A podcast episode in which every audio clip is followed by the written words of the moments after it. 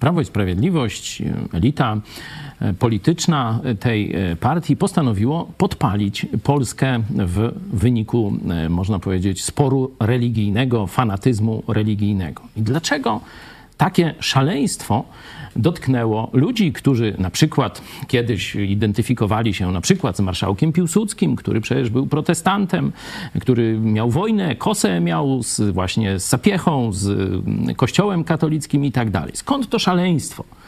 No odpowiedzi są dwie. Część z nich tylko udaje szaleństwo, tylko udaje to oburzenie religijne w ramach swojej parszywej, brudnej, cynicznej kampanii politycznej. Chcą wydobyć takie emocje, nienawiść wzajemną, żeby ta część, która się z nimi utożsamiała, poszła do urn wyborczych. Ale jest tu coś więcej.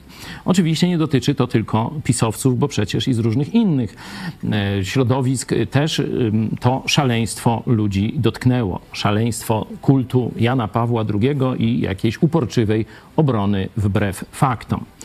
I ja znajduję w Biblii odpowiedź na to pytanie. Ona znajduje się w Księdze Objawienia. Księga Objawienia pokazuje rzeczywistość, w której już żyjemy, ale w tym apokaliptycznym, ostatecznym triumfie zła. Czyli my dzisiaj mamy zapowiedzi, a w apokalipsie widzimy w maksymalnej krasie zło w maksymalnym zakresie. I 17 rozdział przedstawia Rzym i religijną instytucję, która z Rzymu dociera do całego świata. I przyszedł jeden z siedmiu aniołów, mających siedem czasz, i tak się do mnie odezwał: Chodź, pokażę ci sąd nad wielką wszetecznicą, która rozsiadła się nad wieloma wodami, o narody, z którą nierząd uprawiali królowie ziemi, a winem jej nierządu upijali się mieszkańcy ziemi.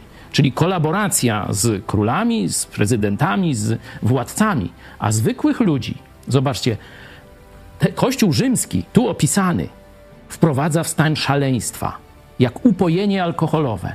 Winem jej nierządu upijali się mieszkańcy ziemi. Chcesz wytrzeźwieć? Bojkotuj Kościół katolicki. Zacznij czytać Biblię.